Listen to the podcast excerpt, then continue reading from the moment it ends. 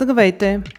Вие сте с четвърти епизод на подкаста IC Talks на ICT Media, един подкаст за технологии, IT новини, анализи и дискусии. Аз съм Майя Бойчева, а днес с мен е Мария Динкова от списание CIO България. С нея ще си говорим за дигиталния данък.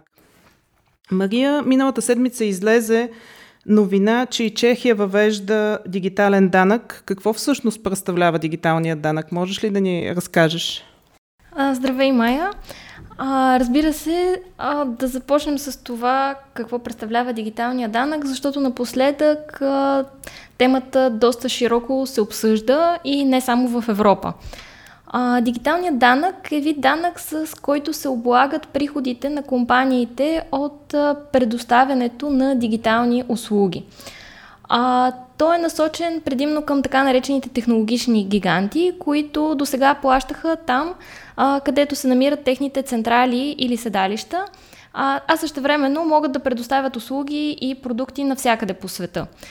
Тоест, забелязва се една несправедливост а, при разпределението на данъците и този а, така наречен дигитален данък има за цел а,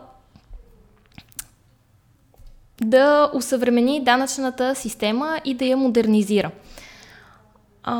Да, така че тя да бъде в крак с а, новото време и глобалните компании. А, Миналата седмица всъщност стана ясно, че Чехия все още не е приела този данък. Правителството им го е одобрило, но предстои да бъде гласувано в парламента.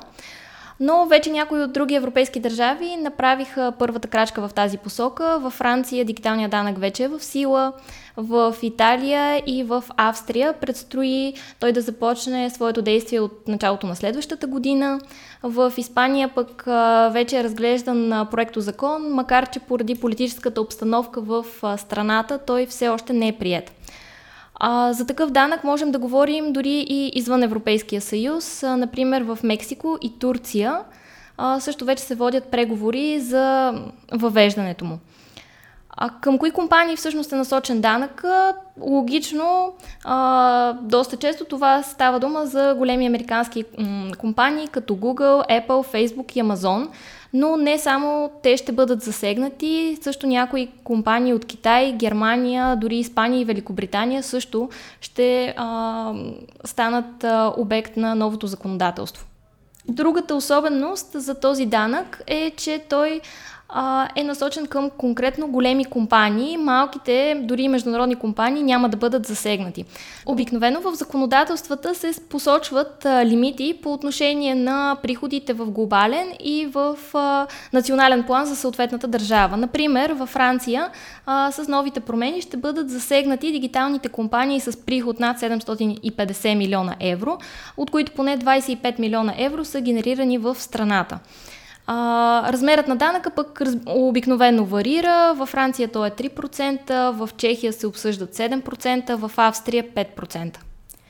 Така че това са основните неща, които трябва да, знаем за този а, данък и компаниите, съответно, към които той ще бъде насочен. Добре, а как ще се отрази на търговските отношения между държавите? Кой ще е кой ще губещ от този данък? Това е един доста деликатен въпрос а, и може би тук трябва да търсим отговора, защо до сега няма постигнато единодушие между държавите на европейско и на глобално ниво по въпроса. Печеливши безспорно ще бъдат а, по-големите пазари, каквито са в, а, например, Франция и Италия, тъй като те имат една голяма потребителска база и съответно данъкът ще донесе сериозен приход в държавните хазна. Например, според източници на Reuters, Рим очаква да събере около 600 милиона евро през следващата година от новия дигитален данък, което е една сериозна сума. А, тук обаче трябва да се запитаме а, доколко въвеждането на подобен данък ще си струва. А, както знаем, повечето технологични компании, например, са американски, а за администрацията на САЩ а, подобни действия често се приемат като агресивен ход срещу техните економически интереси и могат да бъдат съответно въведени контрамерки. Разбира се, не винаги трябва да говорим за влушаване на междудържавните отношения. Например, както беше случая с Франция, водиха се преговори между Франция и САЩ и съответно се стигна до споразумение и до смягчаване условията на самия данък, така че и двете страни да са доволни. Губещи от данъка може би ще бъдат по-малки пазари, каквито са, например, Люксембург и Ирландия, които в момента се опитват да привлекат точно такива големи международни технологични компании с своите благоприятни, със своя благоприятен бизнес климат, съответно с ниските си данъци.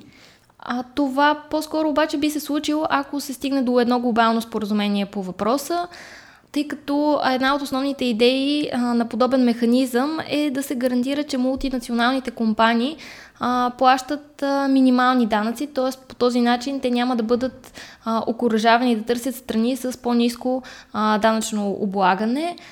Т.е. това със сигурност би навредило на а, държави, които водят а, именно такава а, економическа политика. А, но наистина за сега можем да говорим предимно за спекулации, тъй като а, не се е стигнало до подобно международно споразумение. Как ще се отрази според теб на цените и, и въобще какво казват анализаторите? Ще има ли повишение за крайните потребители? А, според повечето експерти няма да има отражение върху цените за крайните потребители, стига държавите, а, съответно от които произлизат а, и където са създадени големите технологични компании и държавата, която въвежда данъка, да имат сключено споразумение за избягване на двойното данъчно облагане. Ако такова споразумение обаче няма и а, една компания трябва да плаща два пъти данък за едни и същи приходи, то тогава не е изключено и тя да, да направи опит да компенсира с вдигане на цените за крайните потребители. Добре, а какви са твоите прогнози? Реално ли е да говорим за европейска инициатива в областта, която скоро ще се реализира и може ли да очакваме дигитален данък и у нас? Значи в Европейския съюз темата се обсъжда от около две години. Както виждаме, не се постига единодушие между държавите, тъй като има няколко държави членки, които са а, против подобни а, законодателни промени. Сред тях са Ирландия, Дания, Финландия и Швеция. Това, което се обсъждаше най-напред а, в Европейската комисия в началото на 2018, тя предложи да се въведе данък от 3% а, на всички интернет компании с годишни продажби от най-малко 750 милиона евро а, или онлайн продажби от най-малко 50 милиона евро в а, Европа. А, като тук трябва да се разглежда не само онлайн рекламата, но и продажбите на потребителски данни. Повечето държави, които вече въведаха подобен данък, стъпват върху тази основа. А, но като цяло за сега по-скоро бих казала, че в Европа едва ли ще бъде въведен подобен данък поради липсата на консенсус. А у за нас? България, да, за България ние по-скоро не сме в групата държави, които биха спечелили от въвеждането на подобен данък, тъй като знаем, че нашия пазарък е малък. А, ние сме по-скоро подобни на случая с а, Ирландия, които се опитват да привлекат технологични компании с а, по-благоприятна бизнес обстановка и съответно по-низки данъци. А, Както виждаме и в публичното пространство, у нас не се обсъжда този въпрос. По-скоро го научаваме за него от международните а, новини. А, така че да, за сега не се очертава, според мен, при нас да се въведе подобен данък. А, доста обаче от доста сериозно темата се обсъжда в Организацията за економическо сътрудничество и развитие и Г20. А, по-скоро повечето държави разчитат, че оттам ще бъдат предприяти някакви глобални мерки, а, но те първа предстои да видим.